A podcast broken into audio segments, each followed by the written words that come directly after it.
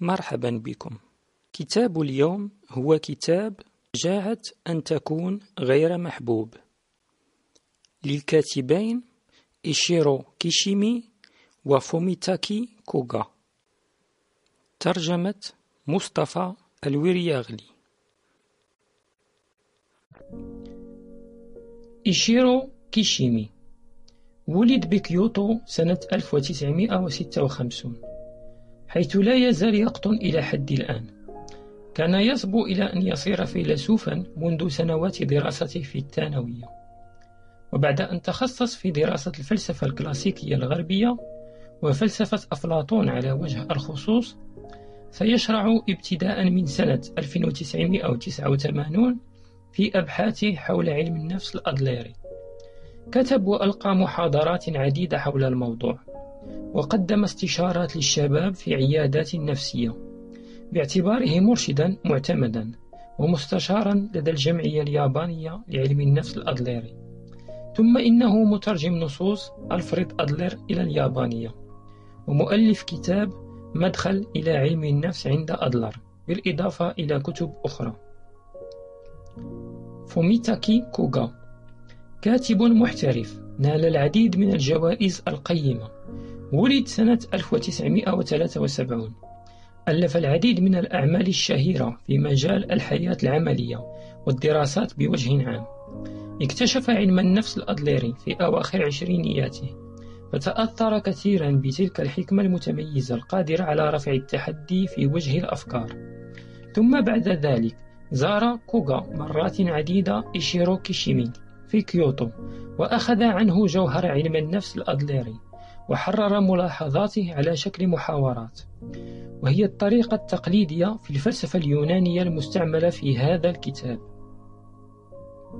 ملاحظة المؤلفين سيغموند فرويد كارل يونغ ألفريد أدلر هم ثلاثتهم عمالقة عالم علم النفس أو عالم علم النفس.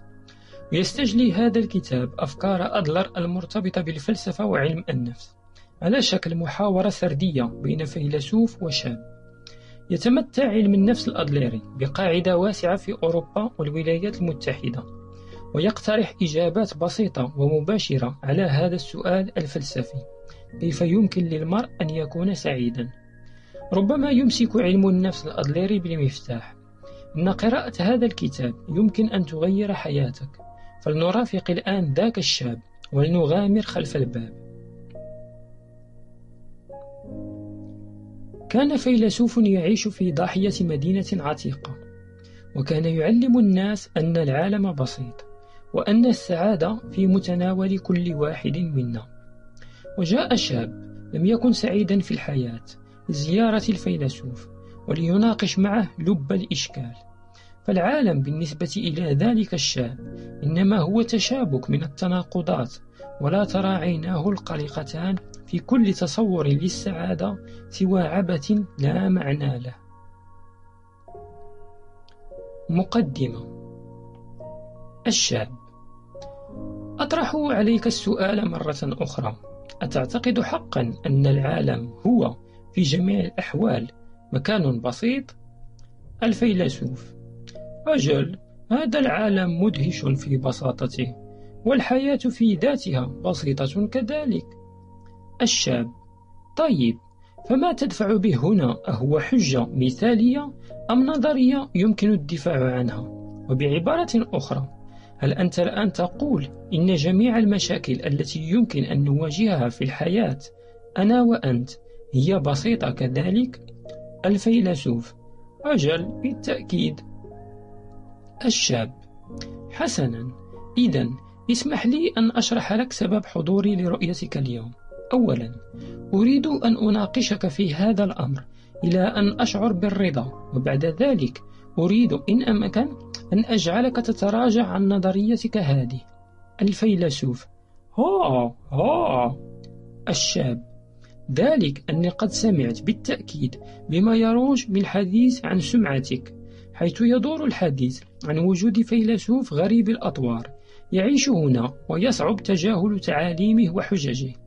التي تؤكد أن الناس يستطيعون أن يتغيروا وأن العالم بسيط وأن الجميع في إمكانهم أن يكونوا سعداء. هذا هو نوع الكلام الذي وصلني. غير أن رؤية الأمور بهذه الطريقة تبدو لي مرفوضة ومن ثم أردت أن يطمئن قلبي. إن وجدت أنك مخطئ كل الخطأ فيما تذهب إليه من رأي فسأعلمك بذلك وسأقومك. لكن ألن تغضب من الأمر؟ الفيلسوف لا بل سأكون جد مسرور بهذه الفرصة التي تتاح لي. أتمنى منذ مدة طويلة أن أنصت إلى آراء شاب مثلك وأن أستفيد مما يمكنك أن تقوله لي. أقصى استفادة ممكنة. الشاب شكرا. ليست في نيتي أن أضرب بكل ما تقوله عرض الحائط. سأفكر في الذي تعرضه ثم أعتبر كل الإمكانات المتاحة العالم بسيط والحياة بسيطة كذلك. إن تكن أدنى ذرة حقيقة في هذا الزعم فإنها لابد أن تنطلق على أن الحياة من وجهة نظر الطفل فالأطفال ليس لديهم مهام واضحة. مثل أداء الضرائب أو الذهاب إلى العمل إنهم تحت حماية والديهم والمجتمع. ويمكنهم أن يقضوا النهار دون مشاكل أو هموم. يمكنهم أن يتخيلوا مستقبلا بلا نهاية وأن يفعلوا ما يحلو لهم. ليسوا في حاجة إلى معاينة الواقع الحزين فعلى أعينهم غشاوة. ومن ثم يبدو لهم العالم بسيطا غير أنهم كلما كبروا وصاروا راشدين أظهر لهم العالم حقيقة طبيعتهم. سرعان ما سيدرك الطفل كيف هي الأشياء في حقيقتها وما يسمح له حقيقة أن يقوم به. سيتغير رأيه وكل ما سيراه هو الاستحالة. ستصل رؤيته الرومانسية إلى نهايتها وستقوم مقامها واقعية فظيعة. الفيلسوف أرى أن هذه وجهة نظر تثير الاهتمام. الشاب ليس هذا كل ما في الأمر فما أن يصير الطفل راشدا حتى يزج به في دوامة من مختلف العلاقات المعقدة مع الناس ويجد نفسه يرزخ تحت ألوان من المسؤوليات. ستكون حياته على ذلك المنوال سواء في العمل أو في البيت وفي كل ما سيقبل عليه من نشاط. إن هو قرر ولوج الحياة العامة. فلا حاجة إلى القول إنه سيعي مختلف مشاكل المجتمع التي لم يكن قادرا على إدراكها في طفولته من قبيل التمييز والحرب وعدم المساواة ولن يستطيع أن يتجاهلها. ألست صائبا؟ الفيلسوف. يبدو لي كل هذا صحيحا. واصل كلامك من فضلك. الشاب. طيب. لو أننا لا نزال نعيش في عصر يحكمه الدين فإن الخلاص كان سيكون ممكنا لأن التعاليم الإلهية كانت هي كل شيء بالنسبة إلينا. كل ما يلزمنا فعله هو أن نطيع تلك التعاليم ولم يكن علينا أن نشغل بالنا بالأمر. لكن الدين فقد من سلطته نوعا ما وعندما ينعدم السند يعم الجميع القلق والشك. كل واحد يعيش من أجل ذاته. هذا هو المجتمع اليوم. فأخبرني إذا من فضلك اعتبارا لهذه الحقائق وفي ضوء, وفي ضوء ما قلته. هل يمكنك أن تستمر في القول إن العالم بسيط؟ ملاحظة. هو يتحدث عن المجتمع الياباني. لهذا اعتبر أن الدين فقد سلطته. الفيلسوف لا تغيير فيما أقوله. العالم بسيط والحياة بسيطة كذلك. الشاب كيف؟ يمكن للجميع أن يروا أنه تشابك من التناقضات؟ الفيلسوف ليس الأمر كذلك لأن العالم معقد بل لأنك تجعله معقدا. الشاب أنا الفيلسوف. لا أحد منا يعيش في عالم موضوعي. نعيش جميعنا في عالم ذاتي. نحن أنفسنا من أضفى عليه المعنى. يختلف العالم الذي تراه عن العالم الذي أراه ويستحيل أن تتقاسم عالمك مع أي أحد آخر. الشاب كيف ذلك؟ أنا وأنت نسكن البلد نفسه في العصر نفسه. ونرى الأشياء نفسها أليس كذلك؟ الفيلسوف تبدو لي شابا صغيرا لكن هل سبق لك أن شربت من ماء استقي من بئر للتو؟ الشاب ماء استقي من بئر؟ آه حدث ذلك منذ زمن بعيد كانت جدتي لديها بئر في البادية أتذكر كم كان يلد لي أن أشرب الماء البارد من ذلك البئر عندما يشتد الحر في الصيف. الفيلسوف قد تكون تعلم هذا لكن ماء البئر يحتفظ بدرجة الحرارة نفسها طوال العام؟ حوالي 18 درجة. هذا رقم موضوعي. يظل دائما هو نفسه ولا يتغير مهما يكن الشخص الذي يقيسه. غير أننا نشرب ذلك الماء في الصيف. فيبدو باردا وعندما نشرب الماء نفسه في الشتاء يبدو دافئا. فعلى الرغم من أنه الماء نفسه في درجة الحرارة نفسها التي يحددها ميزان الحرارة فإن الانطباع الذي يمنحه يختلف وفق كوننا في الصيف أو في الشتاء. الشاب إذا هذا مهم. وهم يخلقه تغير البيئة. الفيلسوف لا هذا ليس وهما. فأنت ترى أن برودة ماء البئر أو دفئه بالنسبة إليك في تلك اللحظة إنما هو واقع لا جدال فيه. هذا ما نقصده بالعيش في عالم ذاتي. لا نستطيع التنصل من ذاتيتنا نفسها. يبدو لك العالم اليوم معقدا وغريبا لكن إن أنت تغيرت فسيبدو لك العالم أبسط. فالمسألة ليست كيف هو العالم وإنما المسألة كيف أنت. الشاب كيف أنا؟ الفيلسوف أجل تخيل أنك تنظر إلى العالم عبر نظارة سوداء فسيكون من الطبيعي أن يبدو لك كل شيء قاتما. لكن إن كان الأمر كذلك فما عليك إلا أن تنزع النظارة من عينيك بدل أن تستمر في الشكوى من قتامة العالم فقد يبدو لك العالم حينئذ شديد اللمعان فتغمض عينيك على الرغم منك ربما سترغب في أن تعود إلى وضع النظارة لكن أيمكنك أن تبدأ بنزعها أولا؟ أيمكنك أن تنظر إلى العالم وجها لوجه؟ هل تملك الشجاعة لفعل ذلك؟ الشاب الشجاعة. الفيلسوف. أجل إنها مسألة شجاعة. الشاب. حسنا لدي أطنان من الاعتراضات التي أود أن أثيرها لكن لدي إحساس أنه ينبغي لي أن أتريث قليلا في مناقشتها. أود أن أتأكد من أنك تقول إن الناس يستطيعون أن يتغيروا. هل هذا ما تقوله؟ الفيلسوف. لا شك في أن الناس يستطيعون أن يتغيروا ويستطيعون أيضا أن يحصلوا على السعادة. الشاب الجميع بلا استثناء. الفيلسوف بلا استثناء بشكل مطلق. الشاب ها ها. ها هي دي الكلمات الجوفاء. بدأ الأمر يصبح مثيرا للاهتمام سأشرع حالا في الاعتراض على ما تقوله. الفيلسوف لن أتهرب من الإجابة ولن أخفي أي شيء. لنتريث في مناقشة هذا الأمر. إذا من وجهة نظرك الناس لا يستطيعون أن يتغيروا. الشاب تماما ذاك أمر مستحيل.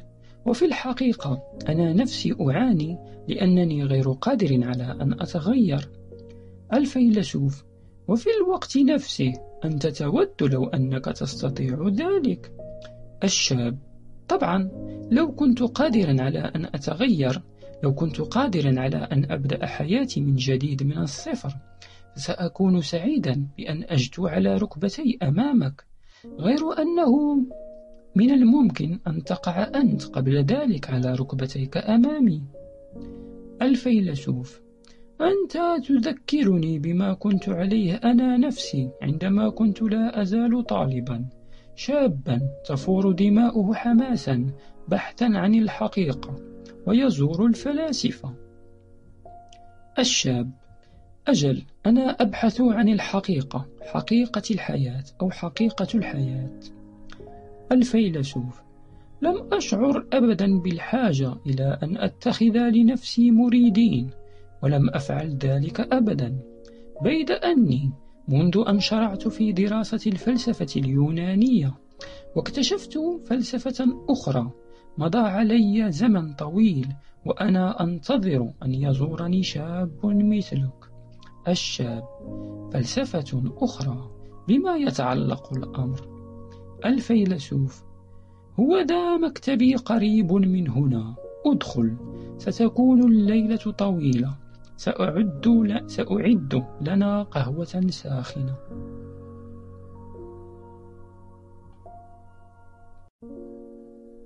الليلة الأولى. عليك أن تنكر الصدمة النفسية. دخل الشاب إلى المكتب واستلقى على كرسي. لماذا كان عاقدا العزم على دحض نظريات الفيلسوف؟ كانت دواعيه بينة وشديدة الوضوح. كان ينقصه الثقة في نفسه وهو الأمر الذي ازداد تفاقما منذ طفولته بفعل مشاعر الدونية المتجدرة لديه. وهي مرتبطة بتجربته الشخصية والأكاديمية. وكذلك بمظهره الخارجي. وقد يكون ذاك هو ما يجعله معقدا عندما ينظر إليه الآخرون. لكنه كان بالخصوص يبدو عاجزا عن تقدير سعادة الآخرين ويتأسف باستمرار على حاله. فلم تكن آراء الفيلسوف بالنسبة إليه سوى لغو لا أساس له. العملاق الثالث. ذلك المجهول. الشاب. قلت قبل قليل كلمتي فلسفة أخرى لكن يقال إنك متخصص في الفلسفة اليونانية. الفيلسوف. أجل لقد كانت الفلسفة اليونانية في قلب حياتي منذ مراهقتي. الوجوه الثقافية الكبرى سقراط أفلاطون أرسطو. أترجم في هذه الأيام عملا لأفلاطون وأعتزم أن أقضي بقية أيامي في دراسة الفكر اليوناني الكلاسيكي الشاب حسنا فما هي هذه الفلسفة الأخرى؟ الفيلسوف إنها مدرسة في علم النفس جديدة أسسها طبيب نفساني نمساوي ألفريد إدلر في مطلع القرن العشرين تذكر في هذا البلد عموما بعلم النفس الأدليري. الشاب يا للعجب ما كنت لأتصور أبدا أن يهتم متخصص في الفلسفة اليونانية بعلم النفس. الفيلسوف.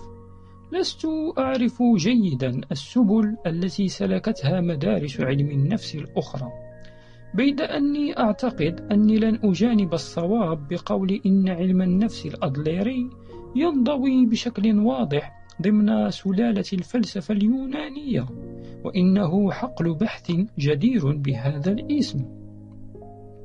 الشاب.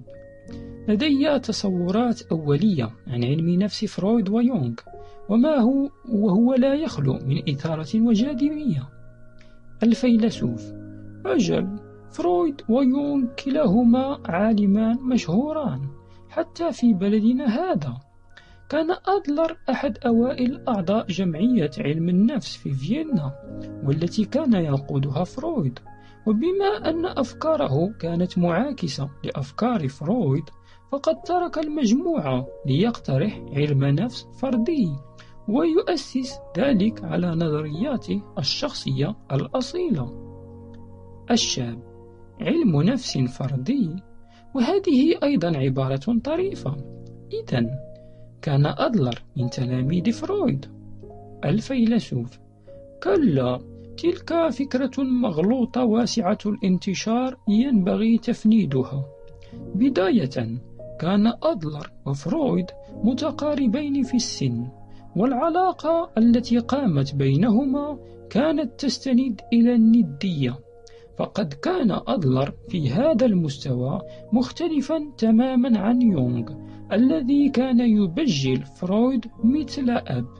وعلى الرغم من أننا نميل في الغالب إلى ربط علم النفس أولا بفرويد ويونغ فإن أدلر معترف به في بقية العالم باعتباره واحدا من عمالقة التخصص الثلاثة إلى جانب فرويد ويونغ. الشاب أفهم. كان ينبغي لي أن أدرس هذا أكثر قليلا. الفيلسوف أعتقد أن عدم سماعك بالحديث عن إدلر هو أمر ليس مستغرب. فمثل ما قال هو نفسه ربما سيأتي يوم لن يتذكر فيه الناس اسمي بل إنهم قد لا يتذكرون حتى وجود مدرستنا. ثم استأنف كلامه قائلا إن الأمر لا يهم. ويقصد بذلك أن مدرسته لو نسيت فذاك سيعني أن أفكارها ستكون قد خرجت من إطار الدراسة الضيق لتلج اليومية وتصبح شعورا مشتركا بين الجميع. على سبيل المثال كان ديل كارينجي الذي كتب المؤلفات ذات الشهرة العالمية كيف تكسب الأصدقاء وتؤثر في الناس ودع القلق وابدأ الحياة؟ يتحدث عن إدلر باعتباره عالم نفس عظيما كرس حياته لدراسة البشر وقدراتهم الخفية. وكان أثر فكر إدلر واضحا في كتاباته ويستمد كتاب العادات السبع للناس الأكثر فاعلية لستيفن كوفي محتواه الأساس من أفكار إدلر. وبعبارة أخرى بدل أن يحصر علم النفس الإدلري في مجال دراسي محدود فإنه ينظر إليه باعتباره تحقق وعي وحصيلة حقائق النوع البشري وفهمه. ويقال مع ذلك إن أفكار إدلر تسبق زمنها بمئة عام. ولم نستطع إلى اليوم أن نفهمها بشكل كامل. وهذا يبين لك مدى ما أحدثه من تجديد. الشاب إذا أنت قد طورت نظرياتك في أساسها. ليس اعتمادا على الفلسفة اليونانية بل انطلاقا من منظور علم النفس الأدليري. الفيلسوف أجل تماما. الشاب طيب لدي أمر آخر أود أن أسألك عنه لأعلم ما هو منطلقك الأول. أأنت فيلسوف أم إنك عالم نفس؟ الفيلسوف. فيلسوف شخص يعيش الفلسفة. وبالنسبة إلي فإن علم النفس الأدلري إنما هو شكل تفكير صادر رأسا من خط الفلسفة اليونانية فهو فلسفة لا شك في ذلك. الشاب. حسنا. هيا بنا إذا. عنوان لماذا نستطيع أن نتغير؟ الشاب لنتفق أولا حول النظام الذي سنسير عليه في نقاشنا حول كل هذه الأمور. أنت تقول إن الناس يمكنهم أن يتغيروا ثم تذهب أبعد من ذلك قليلا. فتقول إن الناس جميعهم يمكنهم أن يحصلوا على السعادة. الفيلسوف أجل الجميع دون استثناء. الشاب لنرجئ النقاش حول السعادة ولنهتم قبل ذلك بالتغير. يود الجميع لو يستطيع أن يتغير. أنا على سبيل المثال وأنا على يقين أننا لو طرحنا السؤال على الناس في الشارع فسيتفق الجميع على الرأي نفسه. لكن لماذا لدينا جميعا انطباع بأننا نرغب في التغير؟ ليس من جواب سوى جواب واحد لأننا لا نستطيع ذلك. لو كان في إمكاننا أن نتغير لما قضينا كل تلك الأوقات نحلم فيها بالتغير. لا نستطيع أن نتغير مهما كانت شدة رغبتنا إلى ذلك. وهذا ما يفسر تلك الأعداد من الناس الذين ينخدعون بالديانات الجديدة وبحلقات دروس التنمية الذاتية المشبوهة وبكل خطبة حول الطريقة التي يستطيع الجميع أن يتغير بواسطتها هل أنا مخطئ؟ الفيلسوف جوابا على سؤالك أود أن أعرف لما أنت واثق من حقيقة أن الناس لا يستطيعون أن يتغيروا. الشاب سأشرح لك الأمر. لدي صديق. شاب حبس نفسه في حجرته منذ سنوات عديدة.